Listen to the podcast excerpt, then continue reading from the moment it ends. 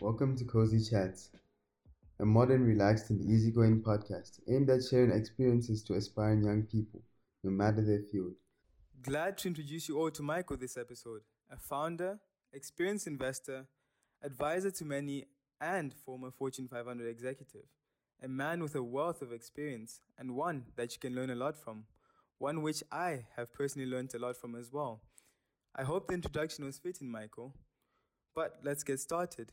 When did you decide what you want to do in life? Is that ever clear? No, I think you did. Uh, I think you did uh, me too much justice uh, in that in that intro, but uh, I, I appreciate it all the same.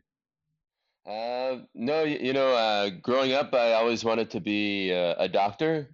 So, so, so when I went to school and I decided I didn't want to be a doctor, my parents were very disappointed. so, so, uh, so, so ultimately, ultimately, I decided to to to pivot towards a business, uh, an international business specifically, and uh, now my parents are happy. But uh, you know, ultimately, I think what it, what the main thing is, what what your family wants you to be is happy uh, more than anything else, and and they want to see that you're passionate about what you're doing, and ultimately uh, that you you can be successful. Uh, but uh, you know the, the, the world of business is, is is gives you an ability to be creative and it gives you an ability to be entrepreneurial and, and that's what's uh, what's really exciting to me uh, and what really drew me in that direction. Yeah that's interesting to see because that's usually the case because people usually think that there's always this structured plan when people get there but then usually it's yeah different paths normally unhappy parents, I could say the same as well. I know exactly what you're talking about.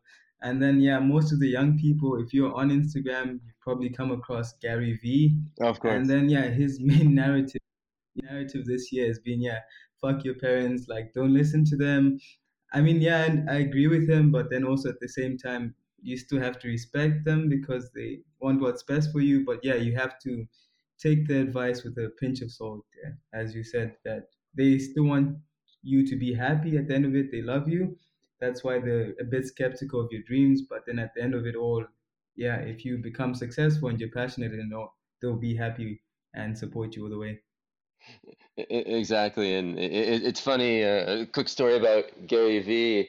Um, I, remember I was uh, in, uh, in in university, and, and I, I liked I liked wine, and I remember when he, Gary Vee was very first starting out he had these small wine reviews for his parents' wine store, and this was right when he was hmm. starting.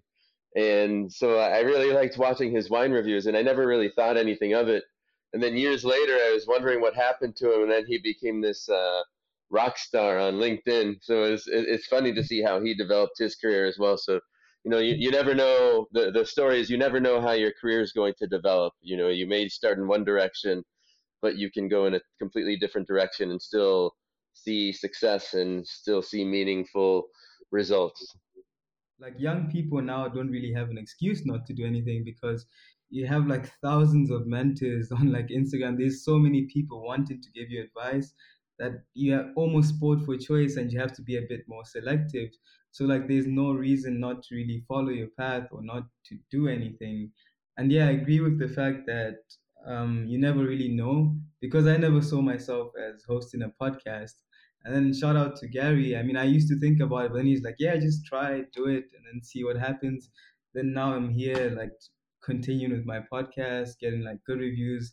Like the first one, people like, ah, how long have you been doing this? And I was like, eh, that was my first one. And they're like, yeah, it's really good.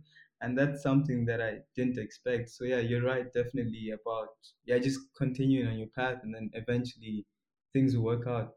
Exactly, exactly. But tell us a bit more about where you grew up and the memories from there and how maybe those could be a good reflection to where you are now.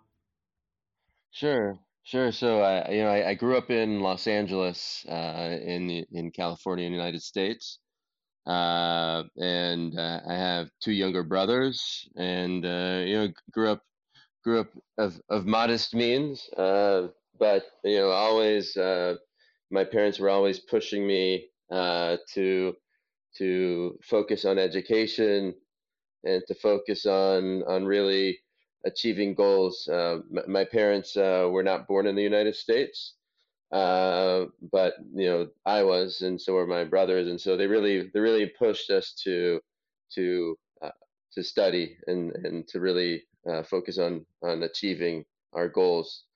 And uh, so so from there I went to school in in Boston, and then I I studied and I lived in in France, and I worked uh, at the U.S. Embassy and the Foreign Commercial Service for some time, and then uh, I worked in, in multiple different industries until I, I came to the financial world.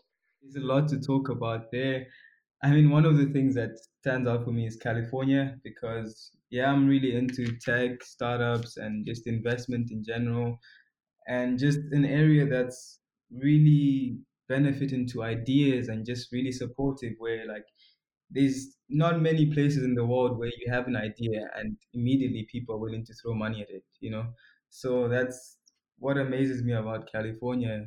And would you say that that's true? Would you suggest that someone goes there to start off, or you can do it anywhere in the world? You know, I, I think I, I think California definitely has a, a rich entrepreneurial spirit uh, with the venture capital and with with a lot of people coming here for startups. But I think today it's such a global economy and such a global world that you can really start a business anywhere.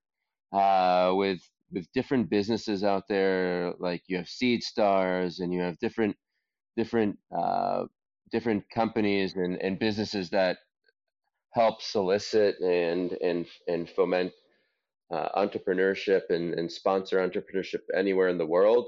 I feel you can really do something anywhere. But you know, that said, if you really are passionate and you really want to come and and and meet with the venture capitalists, etc., then California is certainly not a bad place to be.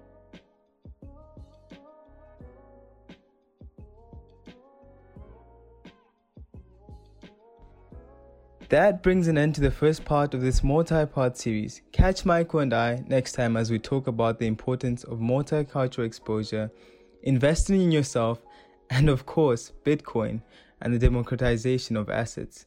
Thank you for joining. It's great to be back. See you guys next time.